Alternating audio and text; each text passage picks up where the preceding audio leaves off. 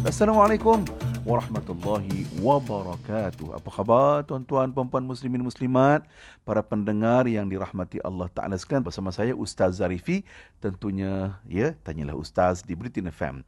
Bulan Ramadan, bulan yang berkat, bulan rahmat dan bulan utama. Pahala digandakan, doa diterima. Bulan Lailatul Qadar yang istimewa. Isilah bulan ini banyakkan amalan. Beribadah malam, siang berpuasa.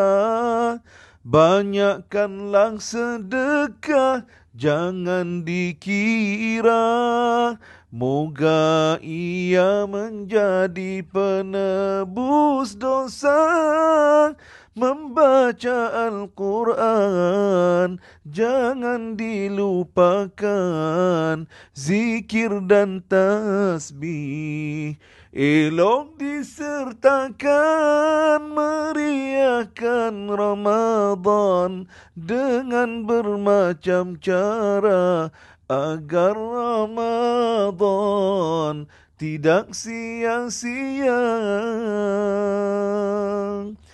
Ha, Allahumma salli ala Sayyidina Muhammad wa ala ali Sayyidina Muhammad. Itu uh, lagu Ramadan bulan berkat kan? Uh, lagu kumpulan Hijaz, lagu lama tu. Baik, uh, tuan-tuan yang dirahmati Allah.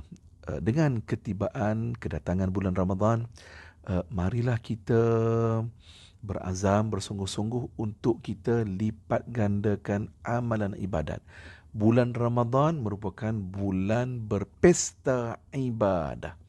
Berpesta ibadah. Marilah tuan-tuan ya kita kejar ya kita kejar apa yang telah diberikan sepanjang bulan Ramadan ini. Sebab apa kita kena bersungguh-sungguh sebabnya tuan-tuan bulan Ramadan pada siang hari kita berpuasa. Pada malam hari kita melakukan qiyam ataupun kita melakukan salat, ya melakukan salat-salat sunat dan ibadat lain. Kenapa?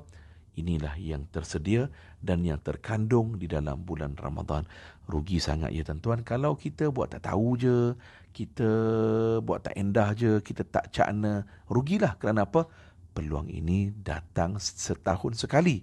Syukur kepada Allah kerana Allah masih berikan usia, peluang dan ruang kepada kita untuk hidup dalam bulan Ramadan.